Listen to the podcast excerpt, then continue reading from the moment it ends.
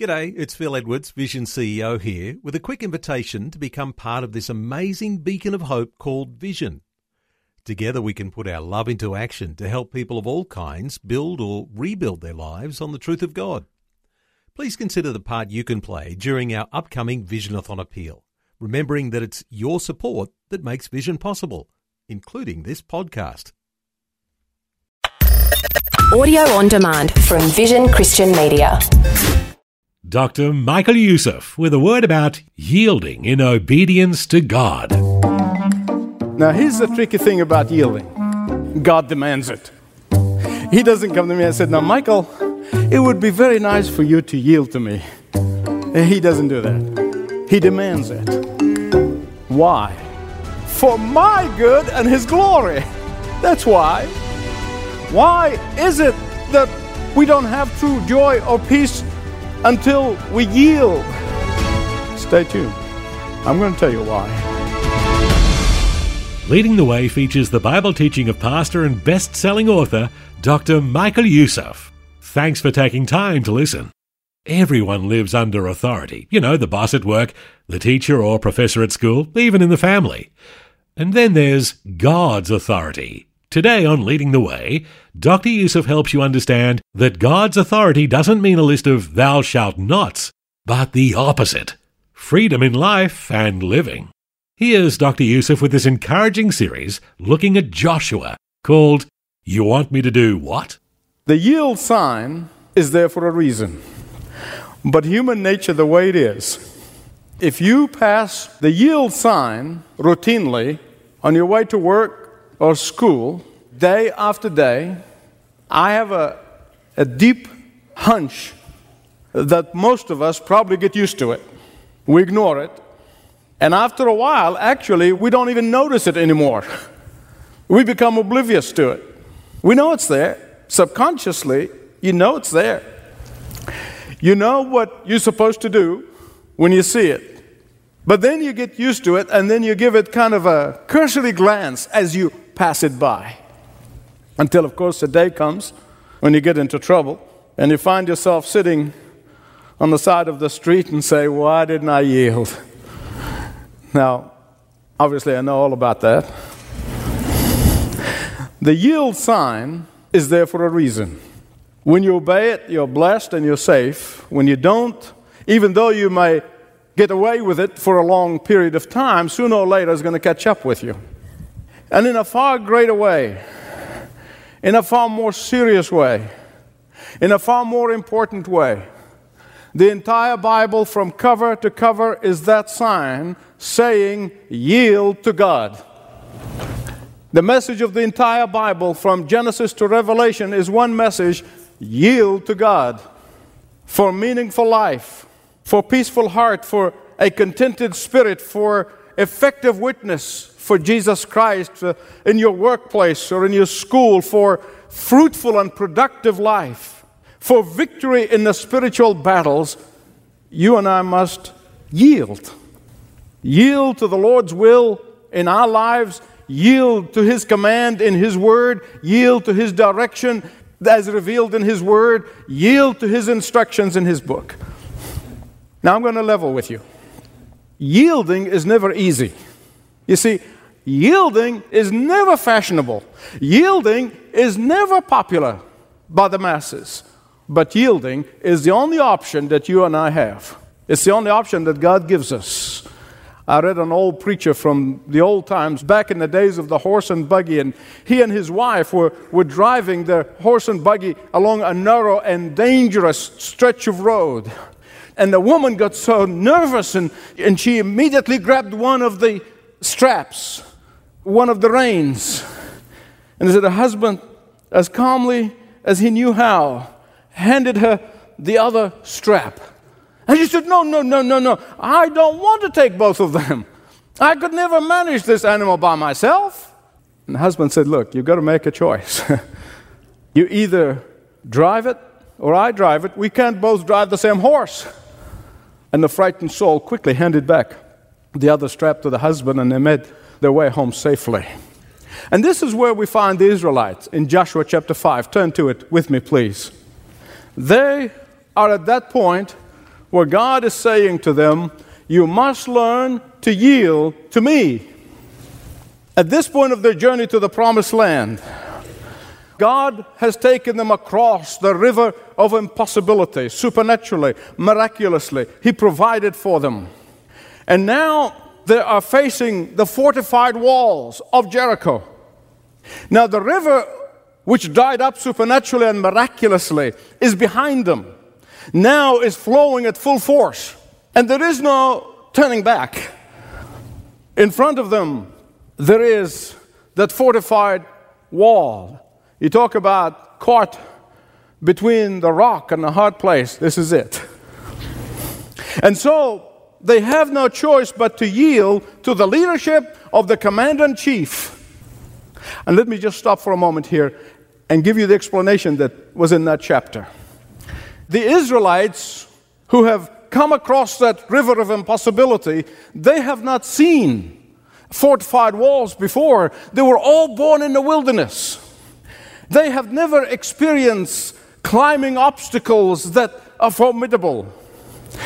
And Joshua, in his perplexity, thinking about the river that's flowing full force and looking at that fortified wall, and in that perplexity, in that time when he doesn't know what to do, where to go next, he sees this man with a drawn sword, and he didn't know who he was.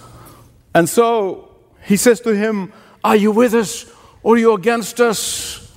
Are you with us or are you with the enemy? Are you here to take sides? And he said, No, I'm here to take over. Now, beloved, listen to me. That is yielding. Now, here's the tricky thing about yielding. Are you ready for it? God demands it. He doesn't come to me and said, Now, Michael, it would be very nice for you to yield to me. And He doesn't do that. He doesn't say, You know, would be a great honor for me if you yield to me. No, God doesn't do that. He demands it. He demands it of me. Why?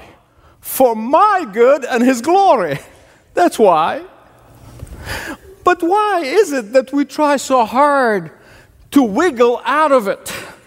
Why does God have to go to the trouble of ensuring that we have no other option and we come to the end of the road and we say, okay, I give up. Why is it that we don't have true joy or peace until we yield? Stay tuned. I'm going to tell you why. You see, in the last message, Joshua told them to consecrate themselves. What does consecration mean? You see, consecration is that big word that we use in Christian circles, which only means one thing yield. That's it. That's what it means.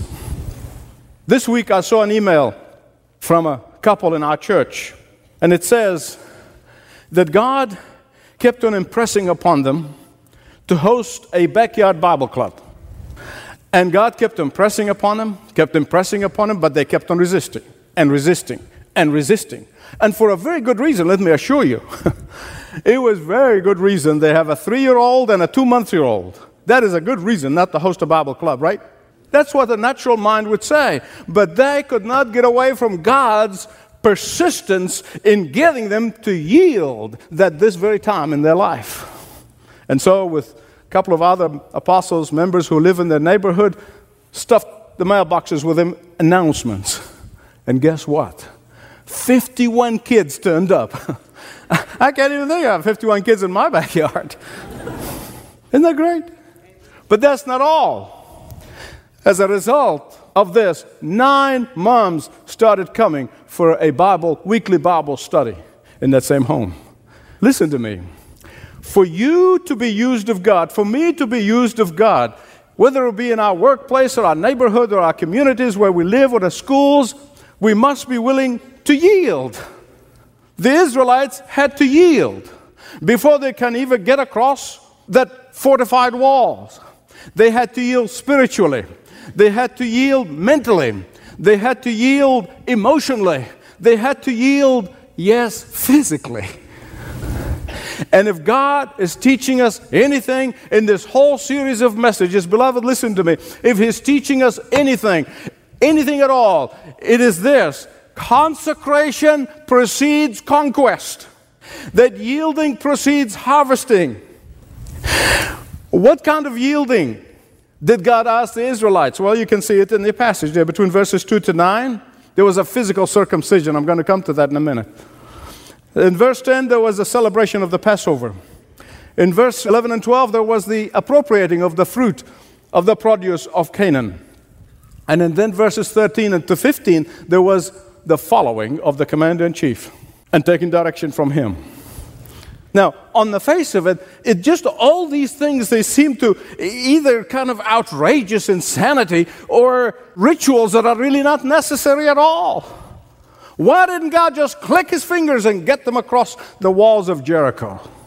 Why couldn't God do it some other way? Oh, listen to me. The whole question of yielding is not yielding what I want to yield, but yielding what God wants you to yield. And if God is God, then He's got to tell you, and you have to obey. And you have to ask Him, Lord, what is it that you want me to yield? However, I have a hunch that you already know what God wants you to yield. The problem is that you're not willing to do it. You see, God may say to you, or may be saying to you for weeks or even months, or years, He may be saying to you to yield something that to me is not really a big deal at all. Easy. But to you, it's huge. You see, He knows you and He knows me, and He never asks of us to yield the same things. He may be asking me to yield something that to you, said, that's easy. But to me, it's huge, and it's a challenge. Now, I know I can hear some of you are literally kicking and screaming right now. You see, how can you do that? Oh, listen, I'm the expert on kicking and screaming. I've done my fair share of screaming and kicking in the past. I know all about it. Some of you may be saying, but what God is asking of me does not make sense. Do it anyway. What God is asking of me, I can't do. He will give you the power to do it.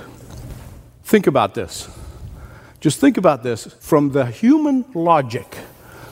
To have the Israelite males to be circumcised on the eve of the greatest battle of their history, it doesn't make sense. See, this is not a seven day old baby in the hospital where a lot of hygiene and clinical stuff and, and the baby doesn't know what in the world is going on. There are cultures where the babies don't get circumcised until 10 or 11. And listen, that's called physically incapacitated. It's called pain. And they had no painkillers back then. These were grown men. How are they going to fight this battle? This is incredible battle that they're facing. This is unbelievable enemy of all the Canaanites and the Amorites and the mosquito bites, and we're all there. and they're going to face them the next day. It does not make sense, but it makes perfect sense to God. Do you know why? Because God never wanted him to say, We did it. God didn't want him to say, We accomplished it. God did not want him to say, We brought the victory. When God strips you, when God strips me of the last vestige of personal strength, that's the beginning of Him working in you supernaturally. As long as we rely on our wealth, our numbers, our resources, our strength, our intelligence, our intellect, our strategy, and the willpower, as long as we rely on these things, God says, Go, be my guest. Keep on spinning your wheels. Keep on trying. Go for it. You see, this generation of Israelites were all born in the wilderness, as the writer tells us again and again. Only a handful of them, like Joshua and Caleb, really know what it was like in Egypt, in the land of slavery. Only a handful of them saw what it's like for the mighty Red Sea to part. Very few of them knew what it was like to see the mighty Egyptian army to be drenched. Not only that, but this generation was not circumcised, which is the sign of the covenant that God made with Abraham. I'm so grateful. Paul says that the circumcision is the circumcision of the heart. neither did they participate in the Passover before. You see, there were three Passovers. This is the third one. The first Passover was in Egypt when God told the Israelites to slay a lamb and then to put the blood on the doorposts so that the angel of death will go to the firstborn of the Egyptians, but then would miss those who have the blood on the door. He said, I will see the blood and I will pass over. That is the very first Passover. The second Passover was in the Sinai desert. And this is the third time that they are celebrating the Passover. And this was God's way to remind them that in the past, God brought them out of the slavery of Egypt. It's also in the present that He is delivering them today, and that in the future He will deliver them when He sent the Messiah, the Lord Jesus Christ, to shed His own blood on Calvary, so that all who cover themselves with the blood of Jesus Christ will make it to heaven. You see, circumcision stripped them from their physical strengths. Passover reminded them of God's deliverance. Appropriating the produce of Canaan is the foretaste of God's fulfilling of his promise to Abraham and giving them the victory. But the ultimate yielding, you see it here at the end of the chapter, is surrendering to the commander in chief. Joshua did not know who he was. See, this is what sealed the deal. Joshua encountering of the commander of the Lord of hosts. To me, is one of the most exciting, the most thrilling part of the whole scripture. You see, most theologians refer to this as a theophany. It's a big word, it means the appearance of the pre incarnate Christ in the Old Testament. He appeared to Abraham under the oak of Mamre. He appeared to Jacob at Peniel. He appeared to Moses at the burning bush. He appeared with his chariots of fire to Elisha and his servant when they needed victory over the Assyrians. And here he's appearing to Joshua he's appearing with sword drawn, ready for the fight. You see, Jesus had not died on the cross yet and completed the victory. What kind of a military force did the divine commander lead? The Bible calls them the host of the Lord. The Bible called them the hosts of heaven. The Bible calls them legions of angels. Beloved, listen to me. They are always ready to be deployed on your behalf when you yield. The moment you yield to the Lord and His call upon your life to be an effective witness for Him, His minister in your workplace and in your school, the moment you yield to Him and accept the, the, call of being a missionary in your mission field, of being an apostle in your environment, of being an ambassador in your world, by being a warrior in your battles, God begins to deploy these mighty, invisible forces on your behalf. When you yield your will to God's will, when you yield your plan to God's plan, these hosts of angels are always ready to be deployed on your behalf. When you yield to doing the work of God, they are ready to be deployed on your behalf.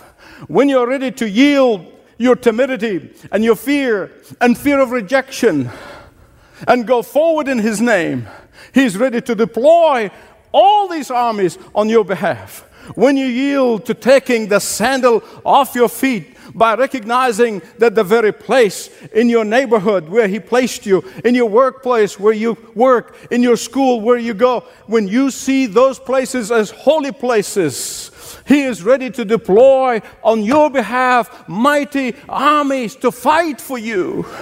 When you yield your desire, when you yield your wants, when you yield your opinion, when you yield your comfort zone, when you yield your self indulgence, when you yield your time, your talent, and your treasure. When you yield your frustrations and your depression and your helplessness and your bitterness, He is ready to deploy that mighty army. Amen. Listen to what Hebrews chapter 1, verse 14 said. He said, They are ministering spirits sent out to render service for the sake of those who will inherit salvation. Those of you who have read my book know your real enemy. You've read the fact that how it is absolutely thrilling to me to know that when Satan fell from heaven, one third of the angelic beings, and we don't know how many, there could be billions or could be trillions of them.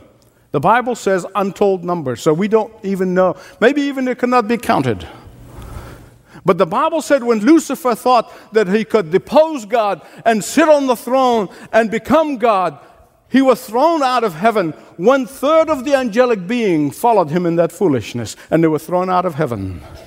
And to me, that is absolutely the most exciting thing because it says to me that two thirds of the angelic being are ready and committed to be deployed on your behalf. That means that for every demon that's harassing you, for every demon that is warring against you, there are two angels who are fighting on your behalf. When you yield to the commander in chief, Jesus is going to show up. He's going to show up in your workplace and school and neighborhood. And he doesn't show up to take sides, he shows up to take over. And you must be willing to let him take over. He will show up, put words in your mouth. He will show up to soften hard hearts. He will show up to change lives. He will show up to bless your work. He will show up to give you favor. He will show up to encourage you. He will show up to meet your needs. He will show up to give you victory. He will show up. And the best thing that you can say today is, Lord, I yield. You know that matter that the finger of the Holy Spirit is pointing to in your life and saying this Lord, not now, this. Lord, I can't do it. This. Well, Lord, you know that I'm struggling with that. In due course, I'll be able to overcome. Listen, we worship a supernatural, powerful God.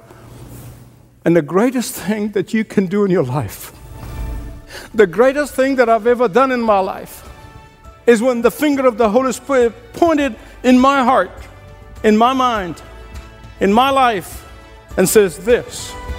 And after kicking and screaming, as said, Lord, I yield. It's the greatest thing you could have done, or you could do today. Joshua, a life that was fully committed to obedience to God. Thanks for joining Dr. Michael Youssef for leading the way. If you have faith questions, allow me to encourage you to visit ltw.org/jesus. You know, ministry is often tough and without a reward, but one way the staff of Leading the Way stay encouraged is through the testimony from listeners. And a note came to the offices recently that really brought encouragement to the team. A man in Egypt writes, and I'll summarize I was proud to be born and raised in a Muslim family, never considering that I would leave Islam. However, I began to see how Christians face persecution and still maintain love for those hurting them. This made me question my faith.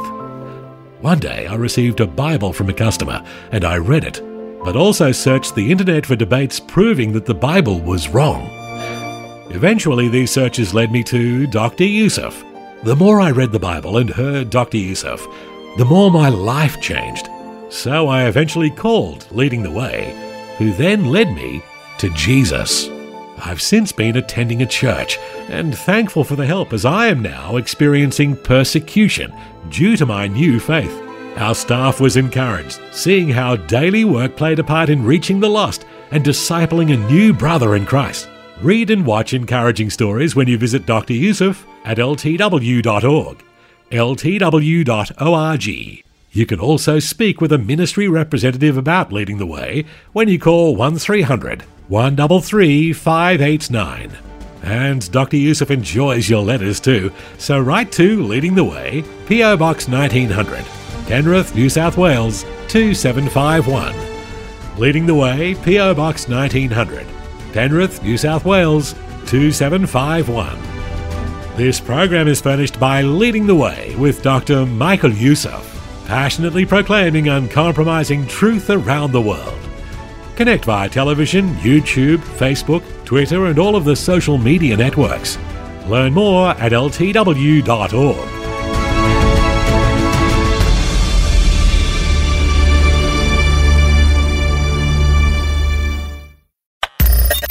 Thanks for taking time to listen to this audio on demand from Vision Christian Media. To find out more about us, go to vision.org.au.